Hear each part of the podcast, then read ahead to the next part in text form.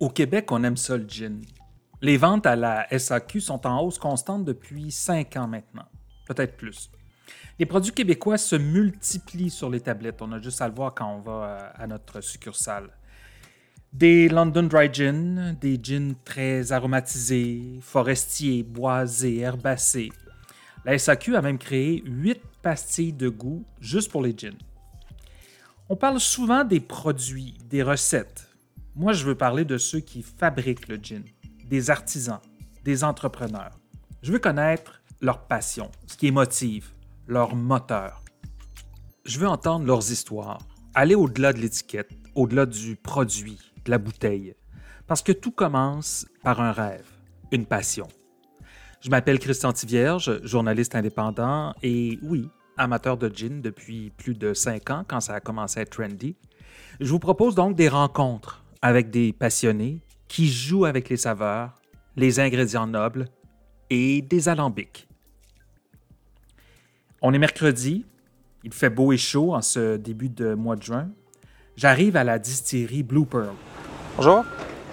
Je cherche Francis Bluto.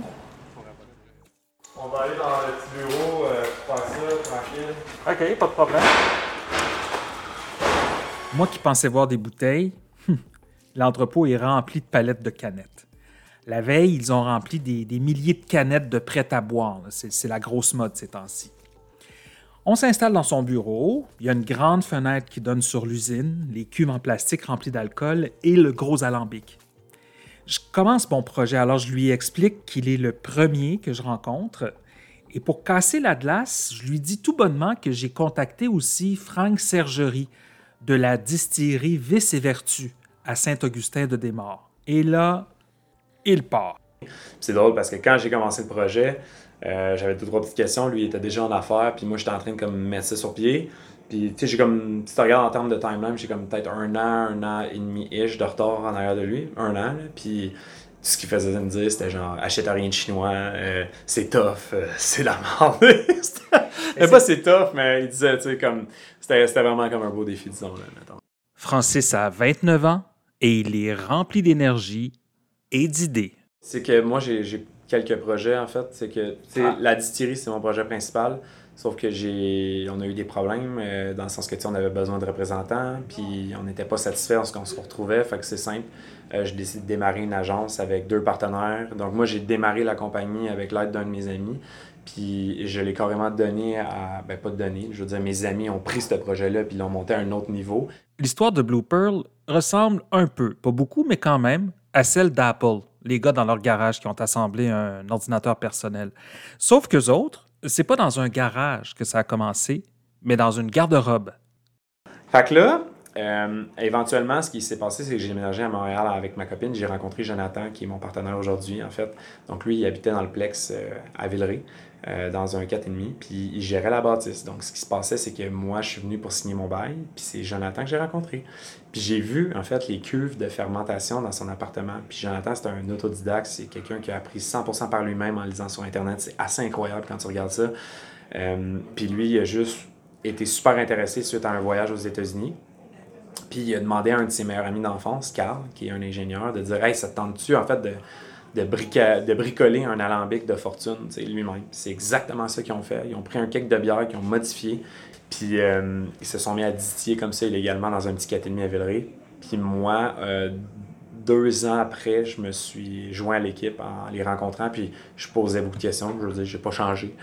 Je suis un bon verbomoteur. Puis je posais des questions, je passais. Je savais que moi, j'avais fini l'école, je travaillais comme représentant médical, puis je savais que je voulais un projet. Je voulais aller en immobilier, j'avais regardé la microbrasserie, j'avais regardé plein de choses, mais j'avais pas comme trouvé encore comme mon projet. Puis, tu sais, là, quand j'ai goûté ça, premièrement, ça a été instantané pour moi. Jonathan me disait « Non, je fais pas de la bière. » Moi, dans le fond, quand il fermentait, il faisait pas de la bière. Il me dit « Je fais des spiritueux. » Puis là, j'étais « Hein? Des spiritueux? » Puis là, il m'explique ça. Puis là, je goûte ça. Puis je suis comme « Wow, OK. » Francis a activé son réseau, son école, comme il dit, et il a défoncé des portes. Après tout, il venait de passer 2 ans comme représentant dans l'industrie pharmaceutique. Il a le verbe et il sait convaincre. Là, ce qui se passait, c'est qu'on était tellement flush sur le budget que je me disais, je peux pas me permettre de faire une erreur qui va me coûter 5, 10, 15, 50 000, tu sais. Fait que je me dis, si je peux poser une question qui va me permettre d'économiser ça, ben vas-y. Puis tu sais, en bon représentant, tu sais, le pire qui arrive, c'est que le monde ne va pas vouloir te parler. Ils vont te dire non. Fait que tu sais, moi, c'était comme, j'ai bombardé, puis écoute, là, j'ai fait des passes. Là. Je prenais le téléphone cellulaire de ma copine, je prenais mon téléphone, je prenais le téléphone de job que j'avais quand j'étais représentant. J'avais des faux courriels, j'avais des courriels de job étudiant. Tu sais, quand t'es une personne, tu vas demander des questions, ils vont dire « Ouais, pourquoi il veut savoir sur mon industrie, lui? » Tu sais, je ne vais pas l'aider quand il va devenir un compétiteur. Mais quand tu es un étudiant, « Ah, mais oui, venez-vous-en. » Tu sais, la perspective est tellement différente. Fait que j'avais comme compris ça. Fait que tu es allé avec ton système D, ta débrouillardise. Ben, ouais. Je pense que c'est l'histoire de ma vie. Là. Fait que, à date or die, hein? L'artisan derrière l'alambic bricolé de toutes pièces, c'est Jonathan Pearlstein. Blue Pearl, Francis Bluto, Jonathan Pearlstein. Attends, on va aller voir Jonathan et lui montrer quelque chose. Nous autres, c'est pas des serpentins, c'est des shotguns qu'ils appellent. Fait que la vapeur, elle passe là-dedans. Puis tout alentour, c'est liquide réfrigérant. Fait que c'est tout refroidi chaque. Fait que c'est beaucoup plus efficace. Performant, ouais, okay. Exactement. Il me montre son premier alambic, celui qu'il a caché dans sa garde-robe. Et j'apprends qu'en fait, il n'en avait pas un, mais deux alambics. Ça? C'est toi qui l'as fait, hein? Oui. J'en avais deux dans mon appart. Baril de bière, on a percé, on a fait ça d'un épaule pour mettre un élément chauffant de tank à eau chaude. À l'intérieur? Uh-huh. OK. Plugué sur du 220. Fait que faire des prises 220 cachées dans les garde-robes.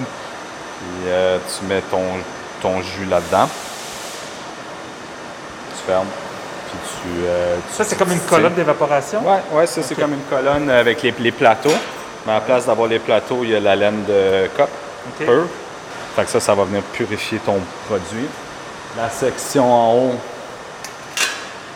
le serpentin, ben oui. L'eau froide, elle rentre là, elle ressort là. Ici, j'ai des trous pour pas qu'il se crée une pression. Jonathan m'explique en détail comment il a trouvé les pièces, les a assemblées.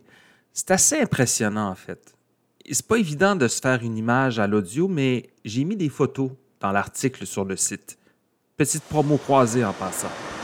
Fait que... T'as appris ça où, ça? À faire ça? Tout seul? Ouais. YouTube, Google. C'est pratique, hein? Très pratique. Ça, c'est le Parrot. Donc, après ça, tu mets ça ici. Puis tu mets ton instrument de mesure qui flotte. Mm-hmm. Fait que tu peux toujours savoir à quel degré d'alcool que ton produit sort. Ton produit final qui sort là. Exactement. Okay. Là, tu mets un pot maçon. Puis tu ramasses dans tes pots maçons. Après ça, tu te fais un gin tonic maison. Exactement. Ça t'a pris combien de temps faire ça? Le fabriquer? Oui. C'était surtout faire venir les pièces des États puis tout. Là. Le fabriquer en tant que tel, peut-être une semaine. Pendant que Francis trouve les sous, s'occupe des papiers, Jonathan, lui, active la production. Il va littéralement dormir à côté de son alambic. Il faut bouillir, bouillir et bouillir encore. Avec la 400 litres, parce qu'on ne fournissait pas, il y avait un lit. Parce qu'on travaillait de 3 h le matin à 11 h le soir, puis on recommençait à 3 h le matin. Puis dans ce temps-là, il n'y avait pas d'employés. C'était juste nous. Donc, vous faisiez des chiffres? Oui, parce que j'étais le seul, moi, qui distillait. Donc, c'était vraiment dormir à la distillerie, puis tu sais, te coucher à 11 heures, commencer à 3 heures le matin. 6-7 jours semaine, de même, des mois. Là, mais c'était ça qu'il fallait faire pour remplir les commandes, tu sais. Ouais. C'était parfait, tu sais. Quand tu fais pour toi-même, puis tu as un but dans tout ça, puis tout... Ben, t'es motivé à le faire, tu sais, c'est pas... Mais ton but tu y vas pas de reculons, là, tu sais. Ton but à toi est probablement différent du but de Francis.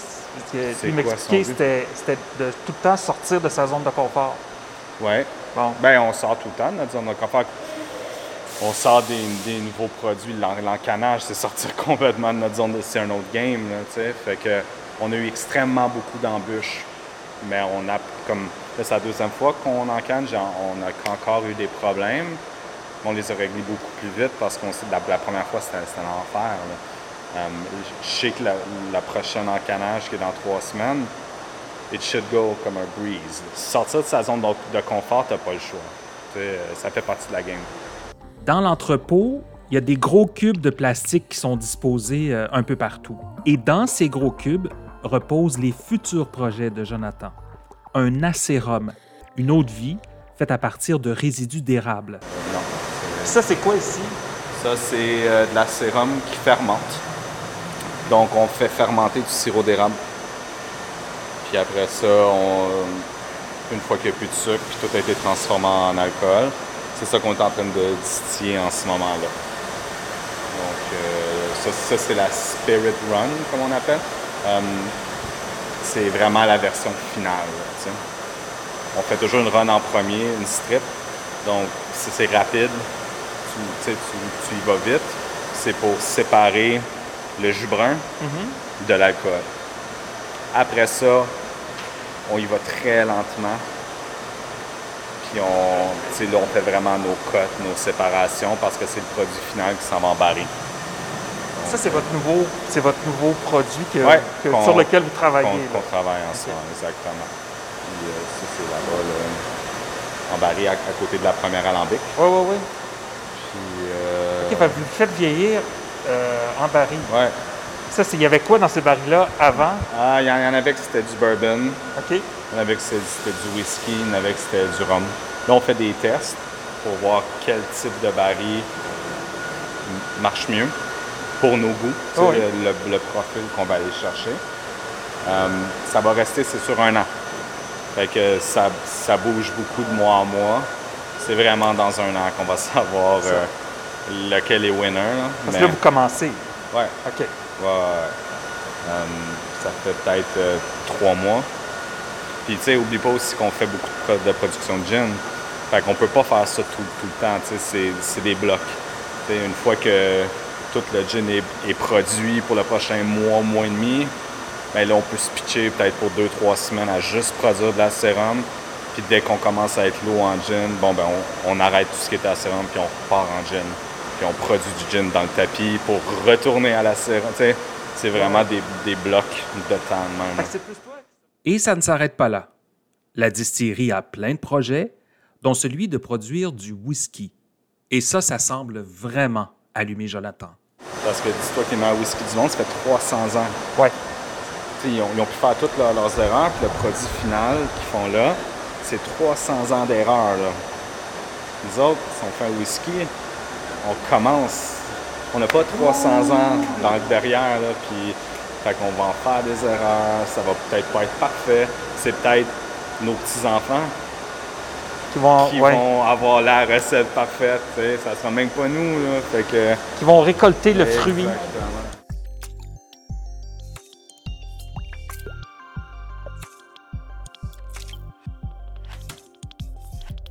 Ça a été quoi l'argument déclic qui a fait que le Bleu Royal s'est retrouvé sur les tablettes? C'est une réponse de poète ou une réponse honnête? La vraie réponse. Écoute, la SAQ, là, à la fin de la journée, là, c'est quoi leur rôle?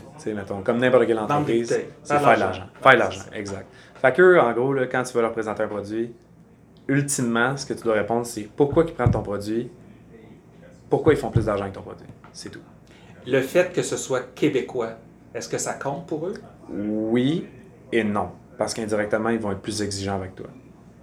Puis le consommateur québécois est plus exigeant avec des Québécois. Je vais te donner un exemple simple. On a sorti un produit à un moment donné, puis le monde écrivait publiquement « Oh my God, c'est pas bon », puis il y en a d'autres « Oh my God, c'est vraiment bon ». Tu sais, je te disais « On adore, on n'aime pas ». Tu sais, le monde « Hey, Bleu Royal, wash, un gin bleu, hey, c'est quoi, windshield wash ». Tu sais, on les a tous entendus. Ben tu sais, c'est que si on avait été une compagnie américaine ou du UK, personne n'aurait rien dit, là. Oublie ça, là. Le monde n'aurait juste rien dit, puis c'est passé un autre appel, puis je le rachète plus, mais j'en parle pas. Mais là, vu que c'est québécois, c'est comme, tu sais, l'expression, faut être plus catholique que le pape. Et Francis a des grandes ambitions pour l'entreprise. Il vise les marchés hors des frontières du Québec. Il parle ouvertement d'argent, de marchés disponibles, d'occasions à saisir. J'ai l'impression que la fleur de lys sur la bouteille de Bleu Royal, c'est pas juste une étiquette. C'est un peu un symbole de la réussite économique. Tu sais, c'est vraiment, on est une petite entreprise, mais tu sais, c'est start small, think big, mais comme. Parce que sinon, ça va être genre ça toute notre vie, là. C'est que des compagnies vont venir ici, vont nous implanter. nous s'imposer, puis après ça, nous autres, on se regarde, puis on est comme, hey, pourquoi on a de la misère, nous autres, à la personne internationale, là, genre, comme le Québec, c'est une province de 7,5 millions, 8 millions de personnes, là, c'est rien, là, on va le dire, là. C'est un village, là. Fait comme il y a tellement de places où il y a des opportunités, puis que, genre, comme, allons nous imposer là-bas, puis tout ça, puis, tu sais, moi, je suis content, là, de pouvoir être là-dedans, tu sais. Puis c'est ça qui m'allume, en fait, là, tu sais. Ben, ça a l'air de t'allumer pas mal. Ouais, puis, tu sais, je suis compétitif dans la vie aussi, là, puis ça paraît. C'est ça, là. Alambic et Compagnie est aussi sur Facebook, Instagram et Spotify. Abonnez-vous et partagez.